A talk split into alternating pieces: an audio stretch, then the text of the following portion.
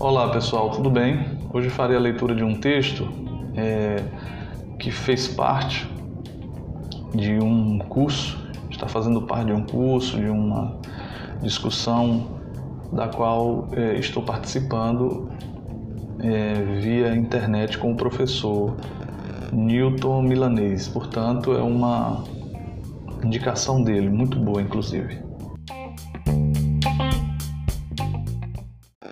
Ele aconteceu por acaso, fora caçado sem grandes pretensões, não mais que para uma aventura cotidiana, pelo doutor Genosildo Garanhos, advogado, diretor adjunto da COSEIC, Companhia Seguradora Internacional e Coletiva, e consultor jurídico da Caixa dos Empregados em Automotriz do Estado de São Paulo. Aconteceu na porta de um cinema do centro. O doutor Garanhos foi então o seu lançador e também o responsável pelo que poderíamos chamar a fase de ouro na brilhante e imaginosa carreira do Jarbas. Mas quem era o Jarbas, afinal?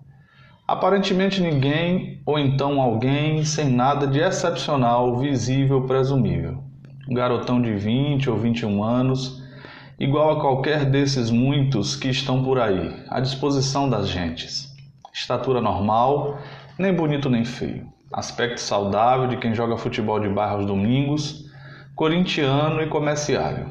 Jarbas, porém, sempre foi um bom rapaz, honesto e trabalhador. Não um desses ociosos que vivem só de explorar bichas. Fazia sexo com entendidos porque gostava do gênero, não por dinheiro. Que não aceitava, apesar de abrir exceções às gentilezas, como, por exemplo, convites para jantares e drinks, ou então eventuais presentes. Tudo nele era equilibrado, nada tendendo aos exageros. O seu charme não estava, portanto, naquilo que o nosso libido, o seu também, caro leitor, não se faça de alheio, há pouco imaginou quando discorri sobre suas qualidades. Assim sendo, razões e reações cabem certinhas dentro dos seus modos de bom cidadão, comerciário e de estatura mediana, exceção à sua pródiga imaginação e, resultante dela, o seu bizarro comportamento sexual. Num homem bem vivido, intelectualizado, esse comportamento seria compreensível e razoavelmente aceitável. Mas nele, pessoa que por força do meio em que vive deveria ter hábitos simples e rotineiros, parecerá mesmo impossível. Você é uma virgenzinha tímida e desprotegida. O doutor Garanhos havia pousado os óculos sobre a mesinha de cabeceira. Abriu a camisa e, ao desapertar o cinto para tirar a calça, considerou que estava ficando barrigudo. A frase do Jarbas, então, surpreendeu com a calça pelo meio das pernas. Como é? Ainda com a calça na mão, parou o gesto pela metade e olhou o rapaz, já despido e semi-reclinado na cama. Uma virgenzinha tímida, eu disse. É o que você é. Garanhos não acreditou no que ouvia. Uma gozação, sem dúvida. Teve vontade de rir, mas conteve-se porque acabara de conhecer o outro e, como era tarimbado, achou que a risada poderia provocar, na melhor das hipóteses, uma inibição irreversível no rapaz, o que estragaria o programa. Ainda com a calça dependurada, deu dois passos até a mesa de cabeceira, recolocou os óculos e fixou Jarbas. O olhar que o rapaz dirigia a ele era de encantamento, como se estivesse frente a uma princesa das mil e uma noites. — Você está querendo fazer piada comigo, garoto. Mas o outro estava distante, bem por dentro da sua quimera. Minha virgenzinha, diga, diga que eu a seduzi e que a trouxe contra a vontade para este quarto. O advogado, então já meio amedrontado, achou que o melhor naquele momento seria fazer de conta que, também para ele, tudo estava acontecendo normalmente. E a fim de ter tempo para estudar a situação, concordou. Sim. Eu, eu sou uma virgenzinha tímida e desprotegida que você seduziu. Mas que é que há, rapaz? Você não está se sentindo bem? Jarbas levantou rapidamente da cama, aproximou-se e, com gesto impulsivo, segurou suas mãos, envolvendo-as e apertando-as contra o peito. Nesse momento, a calça do doutor Garanhos caiu. Claro que tenho que estar me sentindo mal, minha querida. É o meu problema de consciência por havê-lo obrigado a... Mas você não me obrigou a nada. Obriguei sim. Eu a seduzi, roubei-a da casa dos seus pais, forçando-a a vir comigo a este hotel suspeito a fim de desvirginá-la. Diga, diga que eu sou um canalha por agir dessa maneira com a inocente virgem de quinze anos que você é. Bem, se você faz questão... Apesar do medo, Garanhos, a custo, conseguia conter o riso, mas a coisa era tão original que daí em diante começou a se empolgar e continuou. Você é um canalha por agir comigo dessa maneira. E para dar mais ênfase acrescentou, tirano. Jarbas o envolveu num abraço carinhoso, as mãos afundando de leve as carnes flácidas da sua cintura. Não me julgue mal, minha querida, o meu desejo por você não conhece limites, por isso a seduzi e a raptei. Esteja certo de que eu não o julgarei mal, juro. Mas você não acha melhor a gente ir para a cama em vez de ficar em pé aqui? Não. Você deve reagir, minha amada. Não pode deixar que eu a deflore sem antes lutar para defender a sua inocência. Garanhos procurou no olhar do rapaz um qualquer sinal de insanidade mental, ou pelo menos de alguma, mesmo longínqua agressividade que pudesse ser alarmante. Mas o que viu foi a expressão pura de um anjo de Botticelli. E só então entendeu todo o processo mental do outro. Meu Deus, que maravilha, que imaginação, pensou. E deliciado entrou de corpo inteiro naquele mundo fantasioso.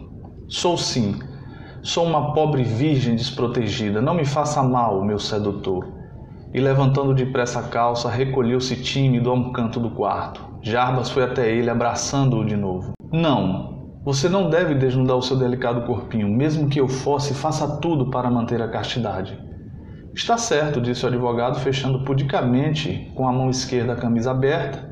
A direita estava segurando a calça para que não tornasse a cair. E agora, o que é que eu faço? Deve proteger-se contra o sedutor. Mesmo relutando, meu instinto é mais forte, eu vou tentar desnudá-la. Porém, cuidado, hein, rapaz? É a primeira vez que estou usando esta camisa. Não rasgarei o seu vestido, não se preocupe, minha querida. Tirarei tudo com delicadeza. Você poderá ceder um pouco, mas não deixe de reagir, entendeu? Uma virgenzinha reage sempre, mesmo quando está amando e desejando o seu sedutor. Você me deseja? Sim. Posso então tirar a camisa? Não, já disse. Eu a tirarei lentamente. Aproximou-se mais de Garanhos e, afastando um pouco da camisa, tocou-lhe o peito cabeludo. Reaja, diga que não quer. Não, não quero. O advogado procurava dar tom melodramático à frase enquanto pousava a mão sobre a dele. Mas agora eu sei que você não resistirá por muito tempo, não é verdade? Você não está resistindo à minha sedução. Diga, diga. Sim, é verdade, eu não estou resistindo. E não estava mesmo. As mãos do rapaz já haviam tirado a camisa e deslizavam pelo seu peito, ombros, costas e braços. O advogado estava empolgado. Chegou a vez da calça.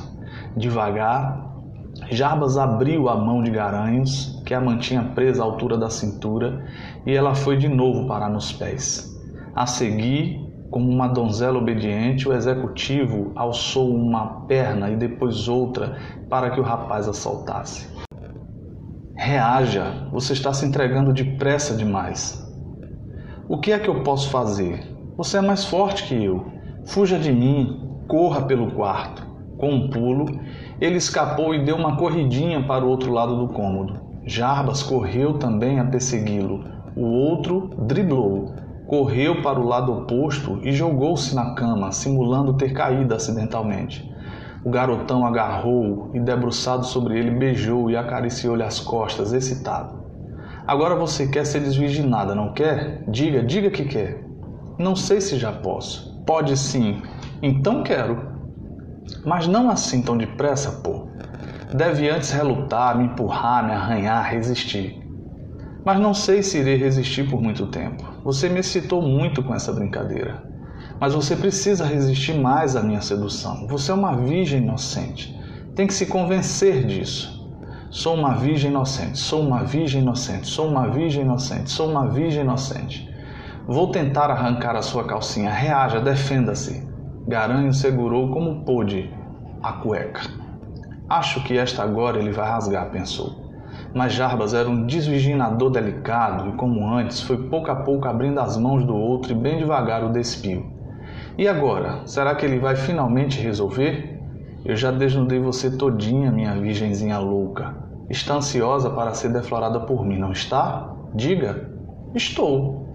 Mas não deve. Proteja seu sexo, menina. Não vê que eu estou devorando com os olhos? Na dúvida sobre o que protegeu, o doutor Garanhos pôs uma das mãos na frente e outra atrás. Jarbas tornou a deitar sobre ele com seu corpo quente, o sexo excitado, cutucando-o. Não tenha medo, minha querida. Farei tudo bem suavemente. A virgenzinha ingênua vai se transformar numa mulher feliz. Agora confia em mim.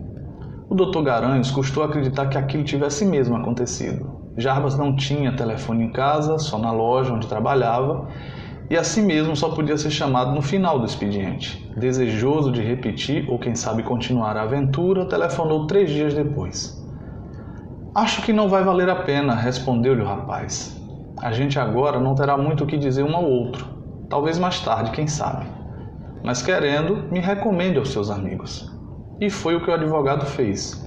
Um mês depois, a farsa da deflorada desprotegida já havia testado todos do seu grupo para o papel título.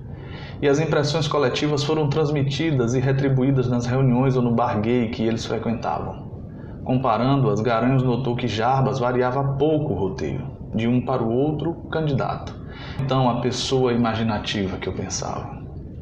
Mas apesar do assunto ter se desgastado, tantas e tantas vezes fora comentado na roda de amigos, ou talvez mesmo por isso, Garanhos sentiu vontade de reencontrar o rapaz. Além do mais, o corpo do outro lhe agradara. Ele dissera que talvez mais tarde, quem sabe, já se havia passado um mês. Bateu um fone e o garotão acedeu. Como da primeira vez, Garanhos despiu parte da roupa, desabotou a camisa, deixou os óculos para quatro graus de miopia sobre a mesinha de cabeceira, observou um tanto fora de foco o outro nu e reclinado sobre o leito e soltou a frase que já conhecia de cor, por havê-la dito e pelas vezes que ela fora repetida pelos amigos. Sou uma virgenzinha tímida e desprotegida. Acompanhou a fala com o gesto recatado de fechar a camisa, esperando que a representação estivesse saindo ao gosto do rapaz. O que é isso, sua debochada? Uma puta velha escolada como você querendo passar por ingênua? Mas ô, Jarbas, não estou entendendo. Não está entendendo, não é? Pois eu explico, sua prostituta. Você é uma velha solteirona que até hoje não conseguiu arranjar marido e que vive por aí se entregando ao primeiro que queira te comer. Você precisa de homem, e quanto mais homem tiver, melhor, não é, sua puta? Você quer, não é? Pois então, você já arranjou o seu macho de hoje, está aqui. Bateu com força a mão no peito, e antes que o advogado se refizesse do susto, arrancou-lhe a roupa e jogou sobre a cama. Irradiou em voz alta tudo o que estava acontecendo, alternando as impressões com as ordens do que queria que o outro dissesse e fizesse. E tudo numa base bem diferente da anterior, sem dispensar também uma certa dosagem de agressão. Cena terminada e refeito do susto, o advogado achou que, apesar da maneira como a aventura tinha sucedido, ela fora tão excitante ou talvez mais que a anterior, principalmente pelas renovadas possibilidades imaginativas do rapaz. Pretender uma sessão nostalgia e de repente se vira participante de uma cena neorrealista, inédita e inesperada. Desculpe, Jarbas. É, não sei se você vai se aborrecer se eu perguntar, mas aquela outra história de virgem, você não está mais? Não, aquilo foi só até o mês passado. A gente precisa se renovar, você não acha? Tchau. Me recomende aos seus amigos, tá? É claro que a cena da solteirona prostituída repassou todos os do grupo com pequenas variações, como sempre, e que foram igualmente transmitidas e retribuídas nos bate-papos do bar gay. No início do mês seguinte, o advogado, então já bastante confiante na imaginação do comerciário e nas mutações mensais, telefonou marcando novo encontro. No quarto, como das vezes anteriores, Garanhos despiu parte da roupa e aguardou as ordens que vieram logo em seguida. Tire o resto da roupa e fique de quatro sobre a cama. Hoje você vai ser a minha camela do Jardim Zoológico da Água Funda.